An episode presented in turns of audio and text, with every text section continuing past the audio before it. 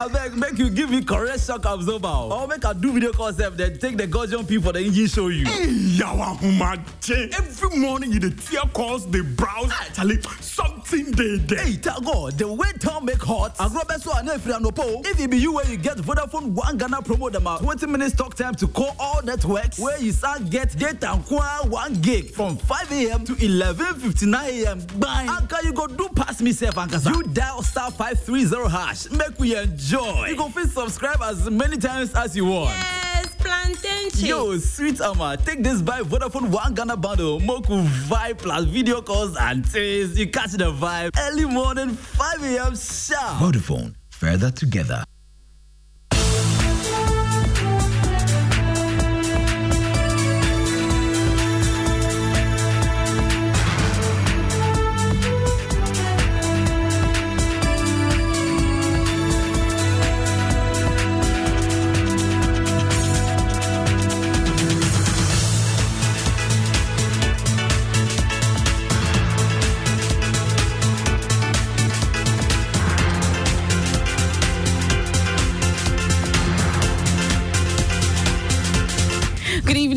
Welcome to News Night. In the next 60 minutes, If you dress and come to school, your tail, you come and sit on floor, your tails will be dirty. We don't even fail to come to school. So we are begging the government to give us chairs.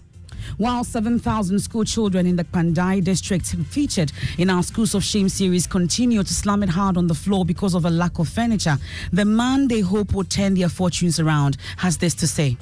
Recently, I saw some TV programming. They were talking about Ghana's School of Shame, and I was ashamed because of all the great things happening in the country. We want to focus on the negative. Can you look straight in the eye of these children and tell me they are coming from schools of shame? They are coming from schools of fame.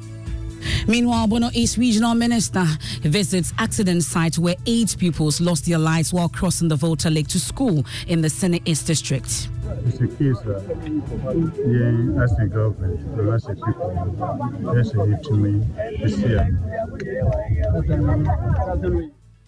We're live on the ground. Also tonight, the untold story of how thousands of Ghanaians have been left without their investments and facing even more peril due to government's failure to pay them their investments in the amalgamated mutual fund, now said to be further wiped out by the domestic debt exchange. We hear from affected investors, plus the latest on negotiations to exempt individual bondholders with five days to the expiration of the debt exchange deadline.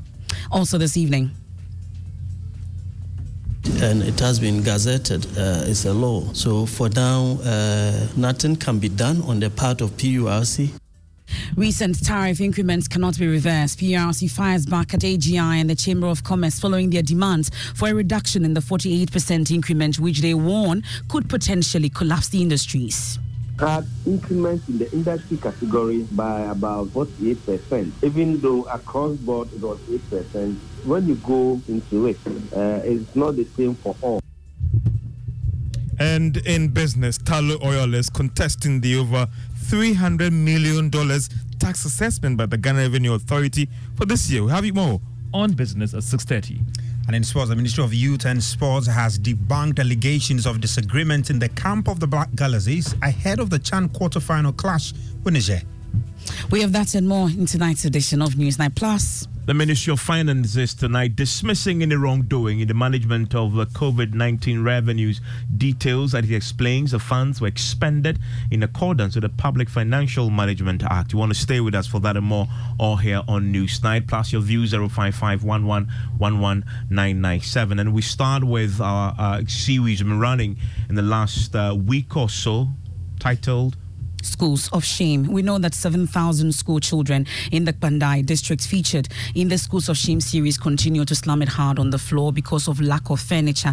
Well, Ghana's Education Minister, Dr. Yaw Osei Adutwum, has questioned why the plight and struggles of the rural poor is being published. Well, this follows the airing of two out of the four part Schools of Shame series put together by Joy News. Well, listen to excerpts of what Jojo Kobna and the team found when they visited Bandai. We are not sparing any efforts to make education in Ghana of the best quality and fit for the needs of the 21st century. Poverty should not be an excuse for any Ghanaian child not to reach their full potential.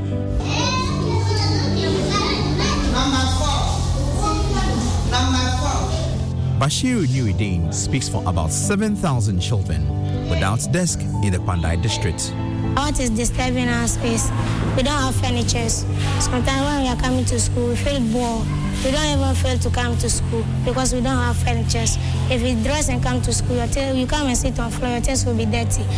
So we are begging the government to give us chairs. Every morning, these children carry stools and plastic chairs on their heads and head to school. Many of these children have walked several kilometers just to access school. Their school, Balai DA Primary School in the Pandai district of the Northern Region, has no furniture. So their parents bought plastic chairs for them.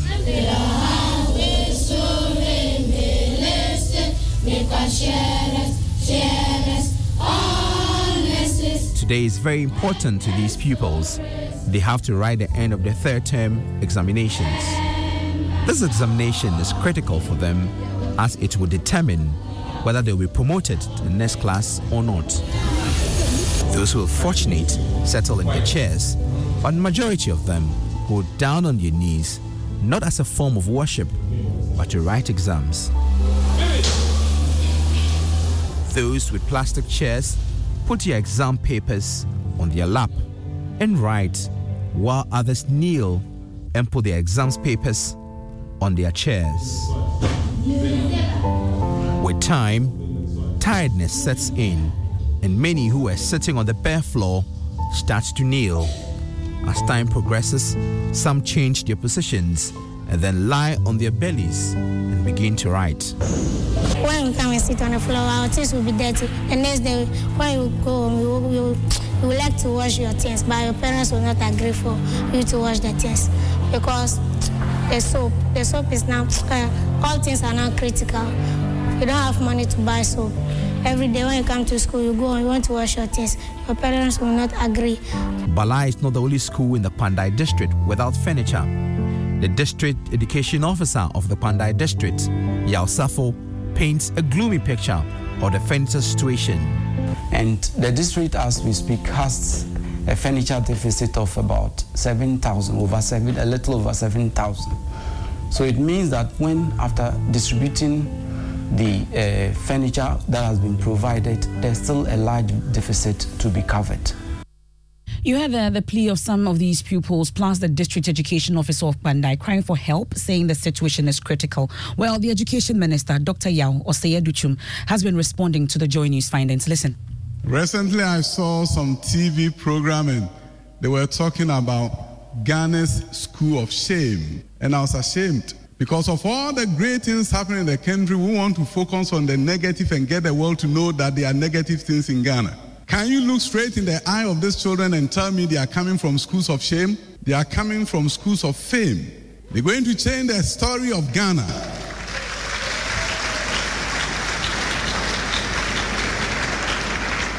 These young men and women has a fierce determination and it's palpable when you get close to them. They want to change the face of this country. What we couldn't do, they are going to do it. All that we need to do is to let them know that yes, there are challenges in the country, but we should shine a spotlight on these great things that we are doing. And if we can take a cue, we should rather do a program that highlight these young men and women and tell the world that Ghana is moving in spite of the challenges. Yes, there are challenges, but I tell you this: the children of Ghana are so well prepared to be the best in the world. And this comes from somebody who has taught in and studied the various education systems around the world. I taught in America for 12 years. I became developer of schools in Los Angeles for another 12 years. Well, let's uh, interrogate a bit more uh, what uh, the education minister has been saying there. I want to bring in a member on the education committee uh, in in Parliament uh, who will join us right now. Also joining us, executive director of the Institute for Education Studies, uh, Peter Anti Partey, uh, joins us also on the line. Uh, Mr. Partey, thank you for your time here on Newsnight. Good evening, Evans. Uh, and uh, Dr. Clement Apaak, I'm grateful that you could join us. Yes, Evans. Good evening. Ms. Anti Partey, let me start with you. Do you agree with the education minister when he says the schools that we found with children sitting on the floor, some of them have no roof over their heads and under trees. They are schools of fame. well, for me, I think that the first reaction of anybody managing an educational system seeing this would be how do I help these kids move from this symbolic atmosphere where they are being forced to study under trees, sitting on the floor to write. How do I move these kids from this kind of environment to an environment where we can now help them see the the, the, the future that they so much aspire to be? As, as, as somebody managing an education system, the first reaction will be how do we help children from this background to also see the kind of future that children from different backgrounds, I mean, rich backgrounds, are, are currently experiencing. So it is not uh, it's not a matter of saying that this this should be classified as schools of fame. No, what what is so famous about this? This is a situation that these kids find themselves in without no fault of theirs. And an institution is coming out with such a good documentary to help because education is a collective responsibility to help throw light on this so that where government has failed to help this, other bodies, NGOs, CSOs, and international organizations would also see and come and help these children move from wherever they are to to a, a, better environment. So the reaction should be a positive one. We should be welcoming some of these initiatives so that we know because the fact is that the Minister of Education knows that there are schools like this because they have data that speaks to them in, in, in terms of how the various schools in various districts. Well, well as, as far as as far as the Dutrium is concerned, the focus should not be on those schools you say he knows exist, but those schools he believes uh, are indeed in a, a place of wealth and represent the positive. He says focus on the positive and the good news, and not about those schools where the children are still sitting on the floor and without roof on over their heads. If we continue like that, who is, who is going to tell the story of these kids? He he always says that he came from a very bad, bad, poor background and is able to rise to this level. So he is the first person who should appreciate the state of this case. He should be welcoming some of these things and he should be taking steps to ensure that kids in this country do not study under these conditions. About four, five, six years ago, we all witnessed what happened in Jamra, Bremer Jamra. And up to now, that particular building and other buildings in the same school environment still have not seen any kind of improvement. We have seen what is happening in uh, the northern region. We have seen what is just, what just happened in the Volta region, where eight students in their quest to experience education have to die.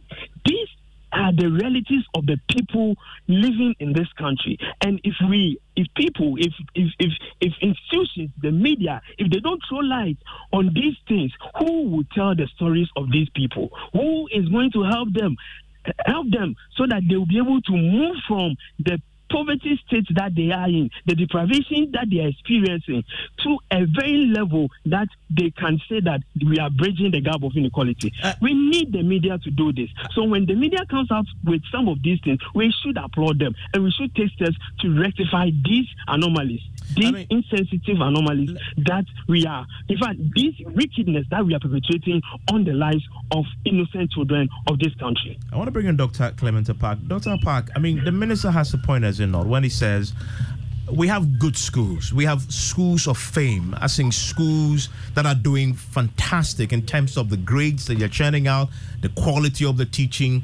Uh, you know, children have computers, they have roofs over, over their heads. He says that is an example of what we should be highlighting, and those are the schools of fame that we should be highlighting. That often uh, there's too much negativity. You agree with him? Well, even sadly, I don't, because the minister is not being realistic. Uh, as an educationist uh, myself, and as the member of parliament representing a largely rural constituency, and knowing the statistics I dare say that the so-called schools of fame that he wants us to highlight versus the schools of shame which are more dominant and prevalent, I would argue that the schools that he wants us to showcase are largely urban elite schools. And most of these schools, if they were to be basic schools, are private. If you look at the statistics and you even look at the funding that has been going to the public basic school system, the funding has been diminishing over the last five to six years. Even as we speak, the truth is the truth. Go to every single region, every single district, and I can tell you that over 80% of the schools would fit into the mold that your media houses documentary captured. These school buildings are dilapidated. There is no furniture. There is teacher deficit. Government has failed to pay capitation grants for two years. Heads of basic public basic schools cannot even buy chalk. They can't buy registers. Textbooks which have been produced have not even been distributed to all the schools. So why would the minister expect us to push this under the carpet and to highlight what he claims to be schools of fame? He's not being realistic, and we must face the facts. We cannot pretend that all is nice and dandy when we know it is not. I am actually disappointed in the minister's posture. He should be commending the media for highlighting what is falling short, and he should be doing his best to ensure that the resources that have been voted to support the public school system, that the money that should go to pay for capitation grants, to pay for the administrative cost of running these institutions are made available. We all want good schools, but if they don't exist, is it a crime to highlight the fact that they don't? Let, us talk solutions for a second. I know you are a member of parliament on the education committee. The reality is these schools exist. Um, what's the what's the solution? How do we address that problem? Well, first of all, we can begin with the nature of educational infrastructure. There are many, many communities that don't still have schools, although they have populations sufficient enough to merit and warrant their own educational infrastructure. Secondly, even in the communities where this educational infrastructure exists, the lack of maintenance and the inability of the state to regularly remit uh, capitation grants, which will be used to fix broken doors, broken windows, uh, sometimes uh, fix leaking roofs, and even organize uh, basic activities for these students has not been going. If you look at the allocation to basic schools over the years, particularly with the introduction of the free high school, the funding towards basic schools has been diminishing. Then we also have the challenge of uh, uh, teacher deficits, where when you go to the rural parts of this country, if we were to say that uh, factors like the school buildings are okay, they have furniture, we still do not have sufficient teachers. We have schools where you have only two teachers running the entire school. We have junior high schools where it is only the headmaster and two teachers running the entire school. These are the realities. So the solution is for government to make the requisite resources available in a timely manner, sufficient enough to be able to address these issues. Okay. Uh, Dr. Clement Apaak, thank you very much. Uh, Peter uh, Partey, you agree uh, very briefly that it's just about providing the resources, but isn't it more complex than that? Because if it's that simple, we should have fixed this by now. It's, it's more about looking at how we redistribute those resources and more importantly, making good use of the data available to the ministry. Evans, it is clear, and we know that as it stands now, when you go to the ministry, and you you go to you, you, look at the MS data, you will know the number of schools that are under tree. You will know the number of schools that do not have requisite text tables, number of teachers. The data is there. So we think that you need, we need to start looking at the data and then start allocating resources to those places that need these things more than the the, the blankets and then the uh, uh, uh, just distributing resources without recourse to any kind of proper data. We also need to do infrastructure mapping. I'm told that this is something that is being done by the ministry so that we know which areas need these resources.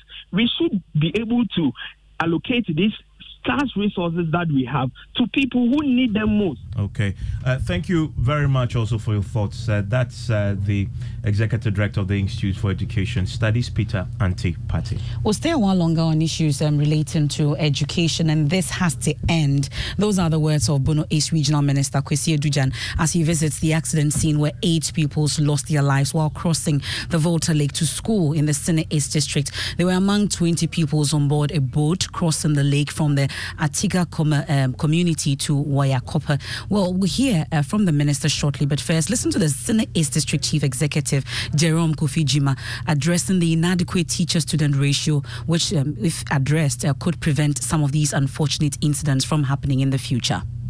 Some of the communities, we don't have schools, but it is scattered and far. Uh, those that are not far, because of the river, we have, we have the Sene River joining the Akusumo River. So it's very large. So some of the areas you have to cross in before you get to the next school or the closest school.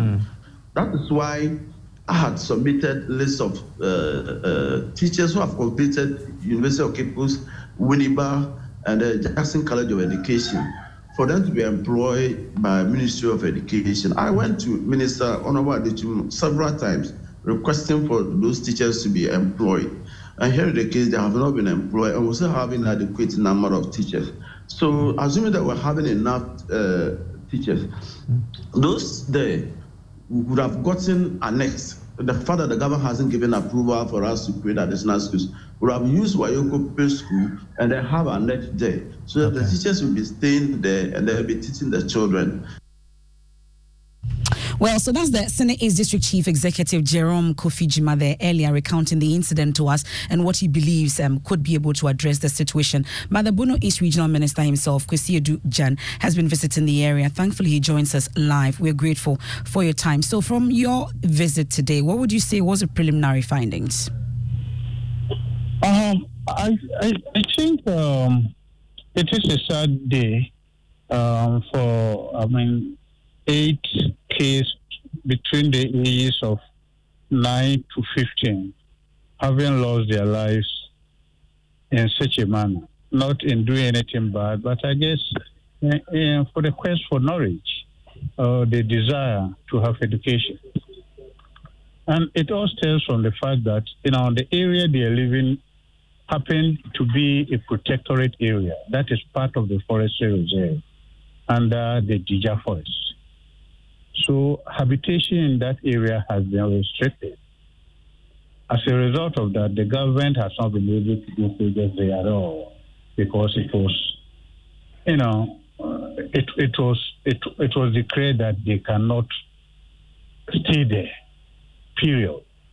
But it's just of recent. I, I guess just last year, I'm told that they had a waiver that they could abode in that place. You know, just part of the land.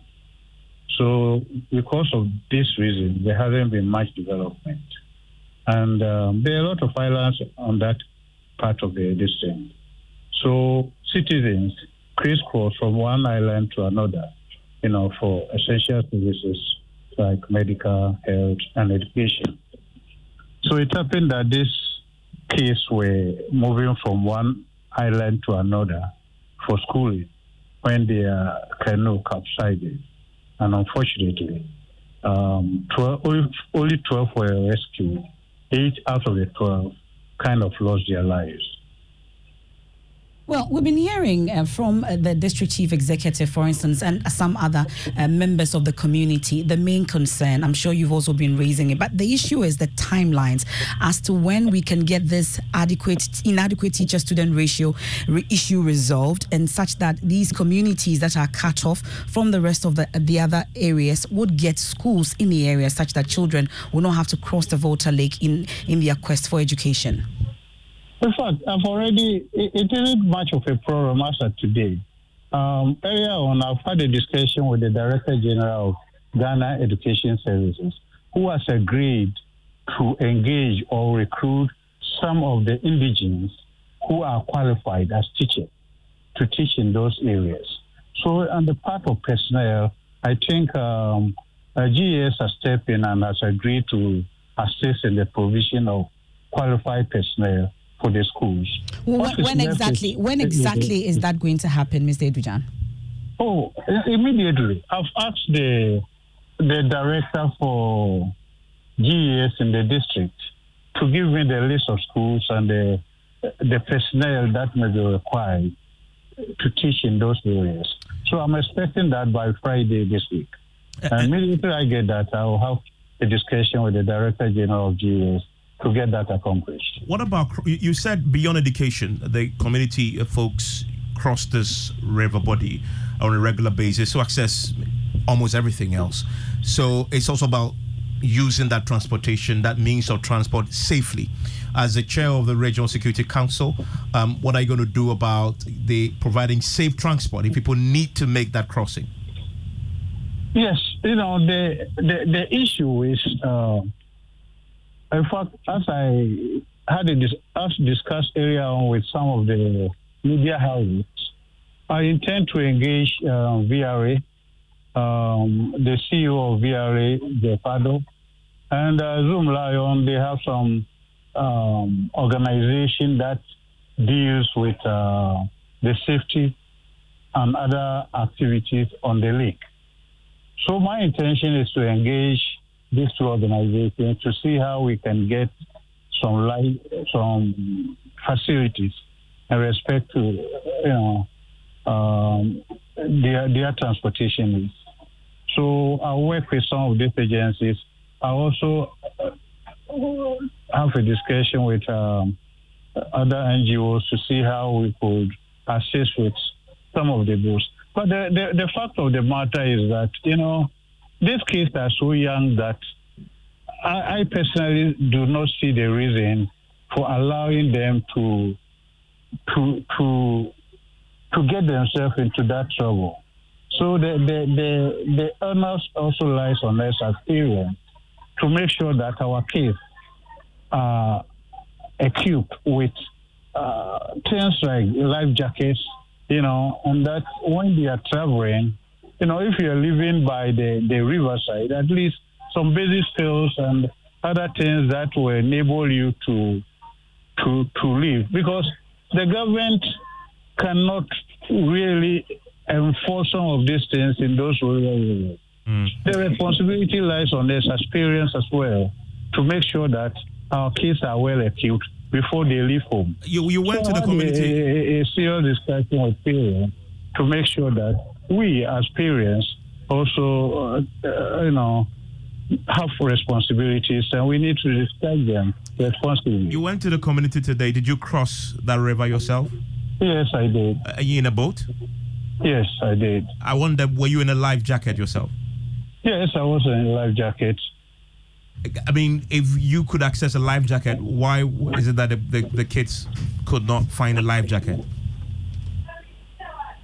It's even a question like that the kids could not have life jacket. There are life jackets in the assembly. I think it's just a question, it's just a, a matter that So, so the assembly. parents, parents should, you know, parents should also assume some responsibility. No, I, I, I, I think you made you made the point about the parents. The- So the It's not assembly. a question of yes, life jackets not available. No, I mean, I'm, I'm just I just want to clarify. So the assembly have life jackets. Yes, the assembly had life jacket. Eh, eh, So you got your life jacket from the assembly. I, I got mine from Zoomlion before I left Chima. Okay, so so so the question is, eh, you you got one. So Zoomlion has life jacket. When you were going, do you at least take some of that for those who need it to cross tomorrow? I, I don't think that life jacket is a problem over there. It isn't a question of life jacket.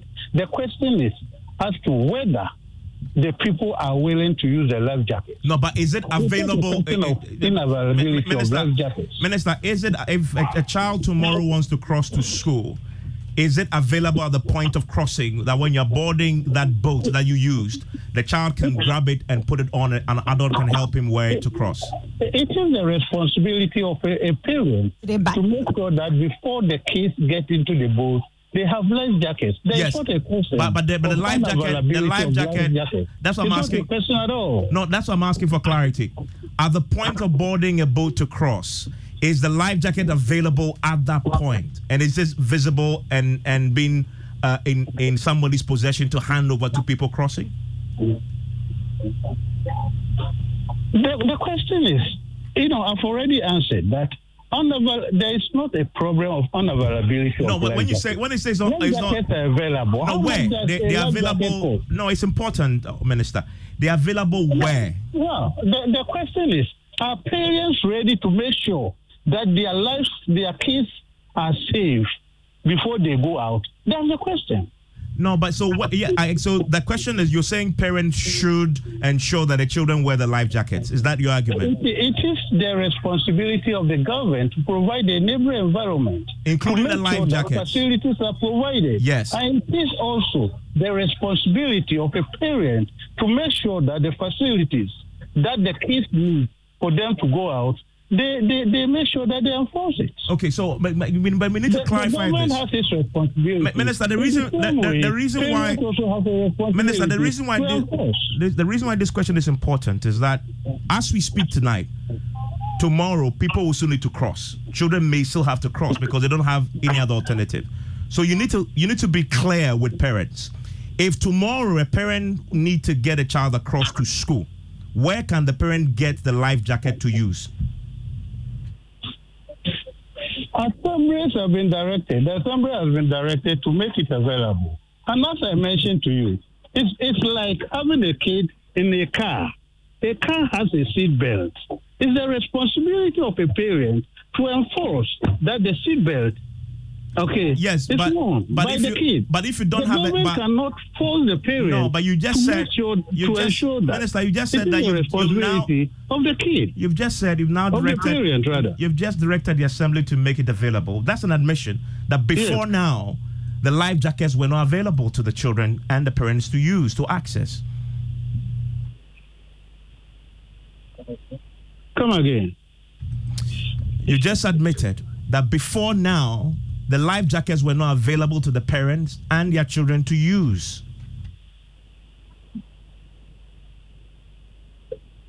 life jackets are not available for parents to use.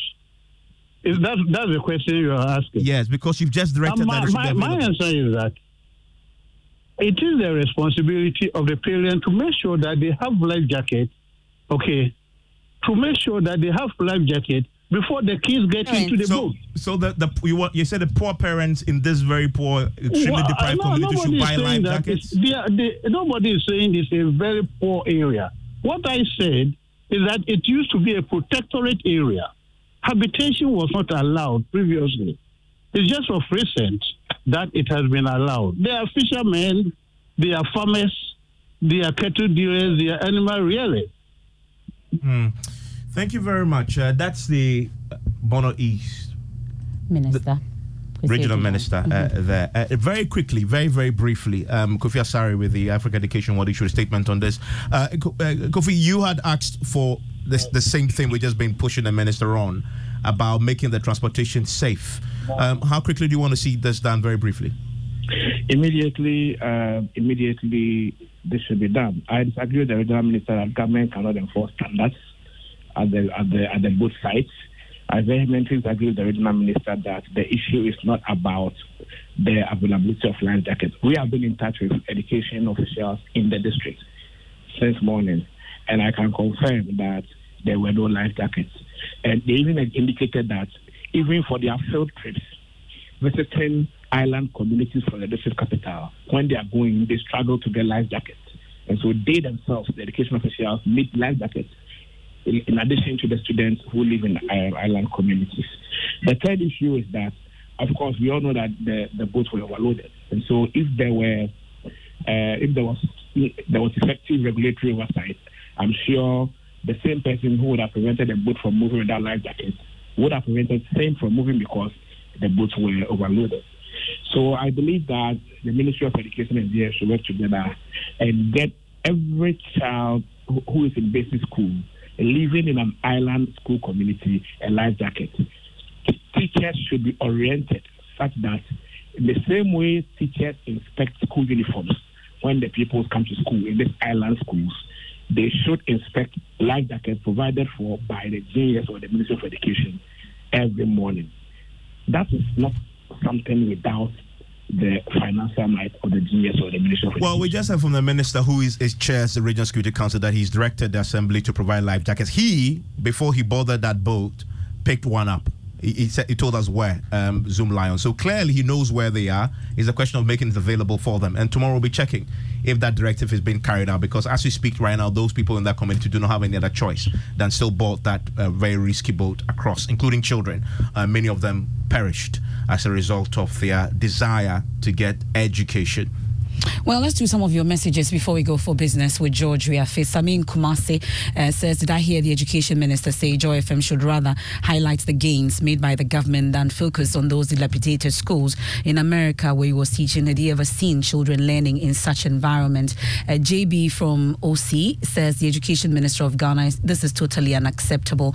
Look at um, the poor response, he says. And then this one from Steel in Salt Pond says, Furniture supplied to our schools are stolen by people living near these schools. The pupils and students damage the furniture. It is not the case that furniture were never supplied. Thank you, Steele, for your message. And this one from Kotoka Courage in Anglogala Shibi says, Can you please ask the minister for me? Since the change in the new school curriculum, which of the textbooks have been produced to basic seven and basic eight, the teachers have no textbooks to teach. Well, that's coming up in the third part of our School of Shame um, series put together by Joy News and Jojo Kobina. You want to look out for mm. that. And Henry Nkaswa says the education minister last week was lamenting the tertiary institutions teaching programs that, in his view, were not relevant and not meeting the demands of today's job market. Was he highlighting the positive aspects of our education system? That's Henry's question. And Ni uh, James in Accra says, I think you are misrepresenting the minister. If I heard him right, he's rather asking that we appreciate these children who, against all odds, are trying to cope. Okay. Well, Ni Tojo from Tema Newtown says the education minister Minister should appreciate some of these bad or negative reports for a better running system. Ken uh, from Who also, we see your message. Thank you very much for your mm, messages. And then there's also mm-hmm. one here says, please, what happened to stakeholder collaboration? What makes the minister think uh, we want to wash our dirty linen in public? All the little boy asked for was chair, such a basic learning tool. Uh, and he says uh, this uh, minister uh, doesn't deserve his portfolio.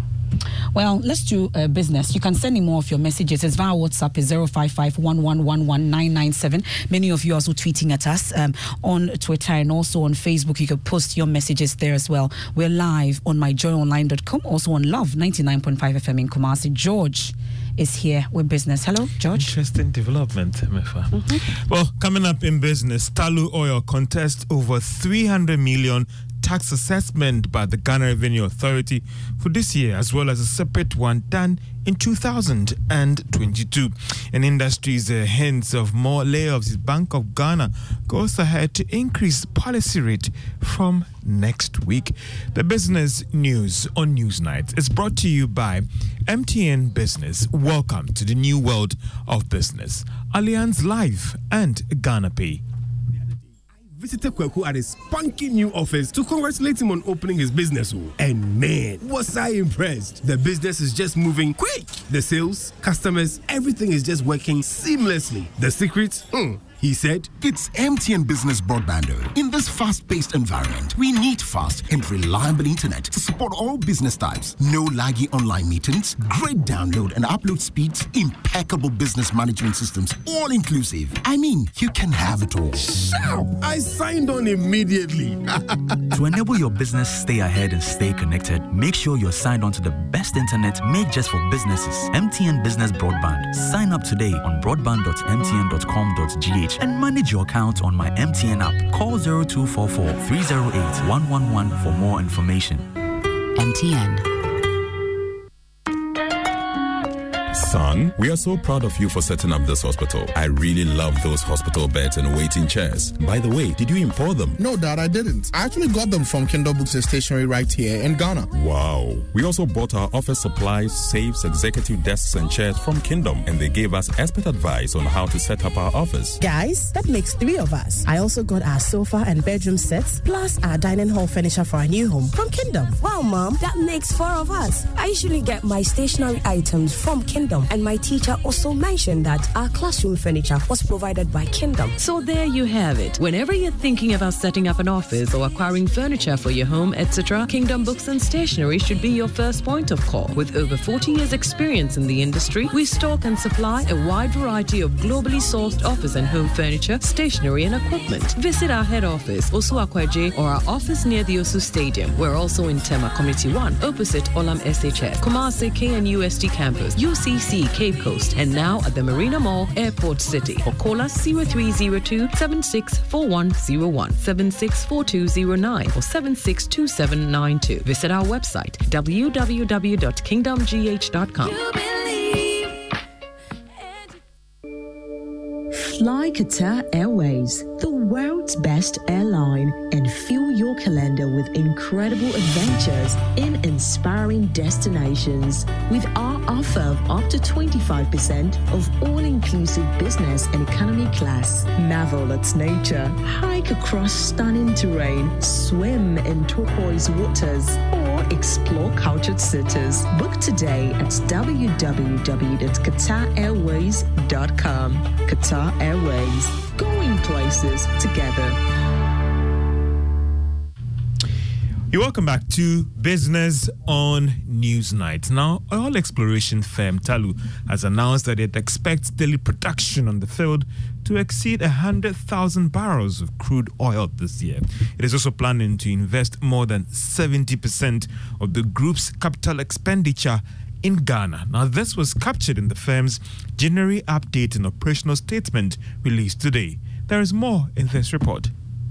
The target represents a marginal improvement from what it realized in 2022.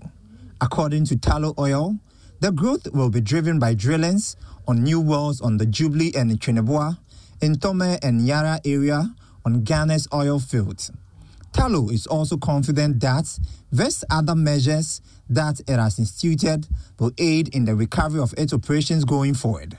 The oil exploration firm also disclosed that two wells that it drilled last year, as well as another in 2023, should be operational by second quarter. The update also showed that Tullow is planning to invest $300 million this year in Ghana when it comes to capital expenditure out of $400 million that it is budgeting for the group in 2023. Majority of the funds, Tullow Oil says, will be directed towards infrastructure. The oil exploration firm was, however, worried about $300 million put forward by the Ghana Revenue Authority, which it is disputing. And that is a business desk report. Now, Tullow is contesting the over $300 million tax assessment by the Ghana Revenue Authority for this year, as well as a separate one that was done for last year. According to Tullow, it is still engaging the Ghana Revenue Authority and government to reduce or review this a separate tax assessment that was done in 2022, as well as the one done for this year. Now, this is the second multinational to actually contest these tax assessments done by the Ghana Revenue Authority. The first one was by MTN, that is also contesting the over 8 billion tax charge by the tax authorities.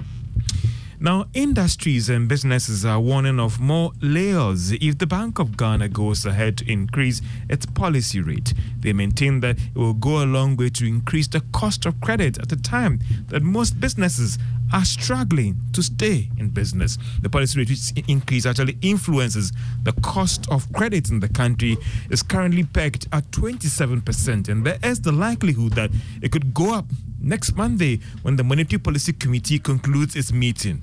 Mark Badu-Aboagye is Chief Executive of the Ghana National Chamber of Commerce and Industry. We have had a lot of them uh, uh, folding up, a lot of them, and laying off. The problem we have now not necessarily be resolved by just going to IMF. The problem is to ensure that we support and boost the production of the private sector in Ghana. And a high interest rate will not support that agenda. So we are pleading with the central bank, with the governor, that they should look at the potential impact of an increment in policy rate on business. In fact, the rate we have now, the 20, 27%, is about the second highest we have had in our in our economy. The highest is 27.5.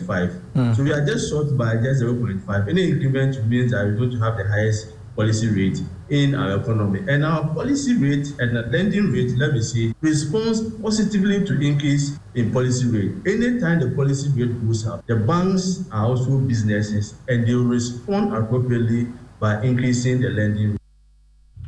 Emak Badu-Aboagye is the chief executive of the Ghana National Chamber of Commerce and Industry. Let's still stay on some concerns from the business sector because the recent tariff increments gazetted is there no turning back. Now, that's the position of the Public Utilities Regulatory Commission, PURC, in spite of warnings that it could potentially collapse the manufacturing industry. The PURC increased the average end user tariff for electricity and water by 29.96% and 8.3%. However, Chief Executive of the Association of Ghana Industries, Seth Twum-Akwaboah, says the industry category rather saw over 48% increment despite the announcement of 8% upward across the board by the Public Utility Regulatory Commission and are therefore demanding a drastic reduction review, we had increments in the industry category by about 48%, even though across board it was 8%. When you go into it, uh, it's not the same for all. So the industry category was 48% take effect from 1st February, it means that the increment that has been located is what is starting from 1st February. But uh, this is what we're saying. So it is it is the, the change that would take effect from 1st February. But once it is passed, it's gazetted, it is going, it means that 1st February, that is the tariff that is going to be applicable. The Ghana National Chamber of Commerce and Industry has also decided to petition Parliament's Select Committee on Mines and Energy over the increase in the tariffs by the Public Utilities Regulatory Commission. Speaking to Joy News after an engagement with the Public Utilities Regulatory Commission, says that that hit a snag. President of the Ghana National Chamber of Commerce and Industry, Clement Osei-Amoako, said they will continue to push for a downward review for the increment laws are made by men. If it's gazetted, this is not the first time that um, prices have gone up, that it, it, has not come down. We always make um, our voice known to them, and sometimes they look at the window and they adhere to that. Since government is the main stakeholder with these uh, utility companies, there's a way out that we can forge ahead and get it done. They will have to look at it. If it has to go back to Parliament for them to look at it, we'll do that. We will lobby with the Parliamentary Select Committee and all those that matters to make sure that we will not keep to the price. But in a sharp response, the uh, chief executive of the Public Utilities Regulatory Commission, Dr. Ishmael Ackah, said nothing can be done about it since the tariffs has already been gazetted. This adjustment, the decision has been made and it has been gazetted. Uh, it's a law. So for now, nothing can be done on the part of PURC. However, there will be other quarterly adjustments. So we, what we are doing is to establish the protocols for engagement. You see that uh, we take, and let me also add that even before we engage the chamber, uh, PURC on its own had put in measures to protect industry. One of them was that we have been able to reverse the structure for the first time for SMEs. You had the Chief Executive of the Public Utilities Regulatory Commission, Dr. Ishmael Ackah. Now, government has indicated that it is hoping Let's move on to other stories. And government has indicated that it is open to finalize negotiations with all the stakeholders when it comes to the domestic debt exchange program. Now, Joy Business is learning that government has made some significant progress on reaching some agreement with insurance companies as well as the capital market players. However, it looks like the biggest challenge now is to getting on board the individual bondholders. You know, later development, the Minister of Finance had earlier told Joy Business that they are working hard to ensure that they don't extend negotiations again after January 31. We have had a lot of them uh, uh, folding up, a lot of them, and laying off people. The problem we have now, not necessarily be resolved by just going to IMF. The problem is to ensure that we support and boost the production of the private sector in Ghana. And a high interest rate will not support that agenda. So we are pleading with the central bank, the governor, that they should look at the potential impact of an increment in policy rate on business. In fact, the rate we have now, the 20, 27%, is about the second highest we have had in our in our economy. The highest is 27.5. Mm. So we are just short by just 0.5. Any increment means that no, I don't think so. I, am I'm confident that we'll get there. You know, we, we have done the um, staff level agreement, as you know. We met with the Paris Club membership, um, and we have given them till end of February um, for us to go through what we call the common framework. And then we expect them to go to um, board um, in Washington in March. Um, so really, we don't have that type of time. And that was the Finance Minister Ken Ofori-Atta speaking to us in an earlier interview. And apologies for that earlier mix up with the sound to other stories. And that's the finance minister, Ken Ofori-Atta, may need over $10 billion to plug the revenue gap as well as turn around the economy quickly. Now, that's according to the member of parliament for Tamale South, that is Haruna Iddrisu. The development that is the minister, that is the member of parliament indicates that the IMF funds might not be enough to aid the recovery. Iddrisu argues the development calls for more dialogue between the finance ministry and parliament the whole of Ghana is 10.6, 10.5 billion US dollars. The IMF may provide some 3 billion, 1 billion from the bilateral or multilateral partners, 6.5 billion or at least 4.6 billion is expected from commercial creditors. Let that happen first before you talk about an IMF approval. IMF board meeting in March. I'm not even aware that they have a meeting in March. No, I mean let they ex- they're expecting no, and I say, they will get the executive board approval. No, let alone expecting that the executive board of IMF will meet in March. I'm not aware. Uh, so you don't share in that optimism that no, they'll, they'll strike it and my, executive board approval? My optimism for Ghana for an IMF executive board approval contingent on the success of the domestic bond debt exchange program debt exchange program and external creditors will be July, not March. And that is the Member of Parliament for Tamale South, Haruna Iddrisu. He also alleges that the country's international reserves have declined to one month, development that he describes as serious. To other stories, uh, Wingmail, that is the newest and the most dynamic e-commerce platform, has officially been launched in the country with the tagline Abundance of Choice. It is promising to bring to its customers the best selection of products from top brands around the world. The company said its goal is to provide Ghanaian customers customers exceptional shopping experience. Founded in 2001, the I Pay for All wing meal originates from the United Arab Emirates. The stock market, if you are a shareholder in Cal Bank, you lost a pesewa and it's now worth 56 pesewas. And that's all uh, for business on Newsnight. Thank you very much, George. Let's do sports. Musbal, what do we have? Well, MF, the Minister of Youth and Sports has denied allegations of confusion in the Black Galaxies camp due to non-payment of bonuses. Earlier, there were reports of agitations in camp due to the ministry's alleged failure to pay the team's bonuses and decision to reduce same a situation which could impede preparation for the quarter-final clash with Niger. However, in a statement published on its social media pages, the ministry clarified that it has since honored the $6,000 bonus owed the team and further denied allegations of renegotiating the qualification bonuses agreed upon. According to the ministry, all is well in the camp while the team continue its quest to win the first Chan Trophy after missing out in 2009 2014 when they made it to the finals. And just an update on Ghana's Antoine Semenyo. He has been linked with a move to Crystal Palace and hopefully before the end of the January transfer window is likely to head there. Likewise, Kamaldeen Sulemana is also being eyed with a move to Southampton and PSV Eindhoven in the Dutch Eredivisie. We wait to see what happens to these Ghanaian players and hopefully they just might secure this deal for themselves.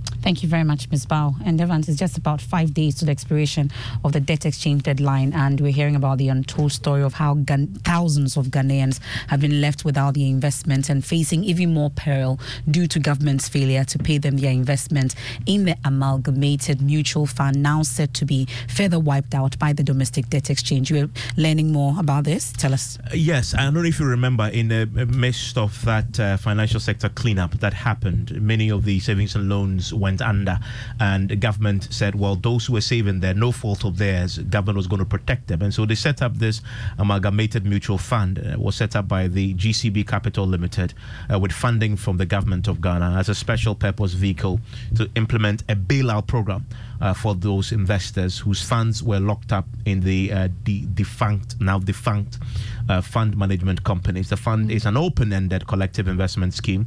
It is structured in two tiers. So, tier one is a liquid component of the fund which allows for immediate withdrawals if you desire it.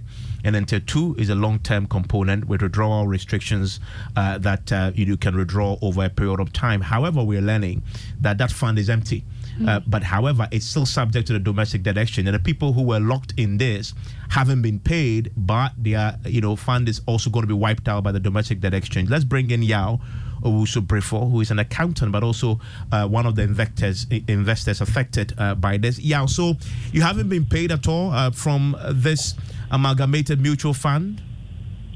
Um, we were paid uh, in 2020 and then in 2021 last year November we were supposed to have received the tier two portion of that money and it didn't come. I made calls to the fund and they said they had not received any money from the Minister of Finance to pay us. And that on their own they didn't have any money except the Minister of Finance gave them funds and ordered them to pay. So f- since 2021, you haven't received anything? No. And actually, they even varied the terms of the payment because when they were making the initial payment in 2020, the money was supposed to be spread into two. The tier one was immediately available, like you indicated. The tier two was then going to be paid over three years. But then in 2021, they said they were then going to spread it over a five year period, which was going to make it six years to wait for the entire money to be paid. But that was fine anyway. So they paid the first portion in 2021 with a promise to pay another 20% in 22 and then the remaining 60% in the next three years. But last year, they did not make any payment. And they even had a courtesy of informing creditors there and they, they had not made any money. We waited and nothing came. People made calls, they were only told that they don't have money, and that was it. Now you have the domestic debt exchange. This this is double jeopardy for you. Yeah. What's what what's your what's your fear now? Now that this is going to happen, because obviously you've not been paid. From everything I'm learning, there's nothing in the fund this is further going to wipe out that investment you made. Yeah, I, I do I do have some innate feeling that the AM fund may probably have invested the money in these bonds as well. That that could be contrary to the Public Financial Management Act because it was government's own money that was approved by Parliament to be used to pay these creditors. It couldn't have been used to buy government bonds again. But it amazes me how the AM fund is dry just after a year after the entire 28 billion was approved for government to pay these creditors. So, I mean, this is why we are currently protesting the inclusion of individuals in this domestic debt exchange because there are a lot of people in my category who lost money in the first banking sector cleanup and are currently also going to lose money in the exchange. So, you are just telling us basically that we can't trust banks, we can't trust uh, mutual funds, and we can't trust anybody else. Uh, lawyer Martin Kpebu joins us now. Uh, Martin, so you're hearing this story. Um, this is unfortunately one of those stories we haven't focused on at all in, in this conversation with Debt Exchange, but they are significantly affected people who were victims of the banking sector collapse the last time, who are again going to be severely affected by what is currently happening. Mm-hmm. That's correct, Evans. That's correct. And you know, Yao is part of our uh, individual bondholders forum. Yeah, a very active member. So, Evans, this is the more reason why we have to fight with the last breath that we can muster to be able to hold government up. That is to say, the Minister for Finance should totally exempt individual bondholders because individual bondholders have suffered enough from the banking sector cleanup to the cost of living crisis last year, which we are still suffering prices of goods haven't skyrocketed, right? And some, a lot of them have remained up there. And so we are all suffering. And so the Constitution makes it clear that don't kill citizens in the name of development. Don't kill citizens in the name of development. Because if you don't have people, then you don't have a country. So we're hoping that once the technical committee is done, the finance minister will exempt individual bondholders with dispatch quickly so that the anxiety, the palpitations, the agonies, and all the other things we are suffering will come to an end. Evans, people can't sleep. I don't know how many times I have to repeat this. People can't sleep. It's really, really terrible. This uh, uh, proposed inclusion of individual bondholders is causing lots of people sleepless nights. People's future have been jeopardized because they don't know whether uh, they will soon be exempted so that they know that they can get their money. Because let's not forget, this year about 6.6 billion of the bonds will mature. Yes, that's the next month. Quite a number of them will mature next month. It's a very significant number. So people are sitting on tenterhooks.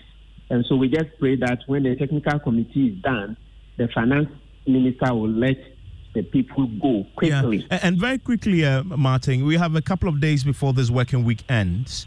Um, have we made any progress with the technical committee meetings, and are we expecting an announcement soon before Tuesday when the whole thing expires? Exactly, Evans. Exactly. We are currently trying to wrap up the report. Hopefully, we should finish tonight and sign off. Then tomorrow, hopefully, the finance minister should see it, and so later in the week, I mean, either uh, yeah during the weekend, I'm sure because it's a very critical matter. This is a matter of life and death. I'm sure even if it goes into the weekend, he would look at it and then come to a decision about it. Thank you very much, uh, Martin. Thank you, Yao, for your time. This is an angle of this uh, that, that will pursue uh, as we get into the end of the week and towards that deadline next week, Tuesday. MFA. And that's how we wrap up tonight's edition of Newsnight. Um, Strong and Sassy with the Nimwai Nimado is up next. I'm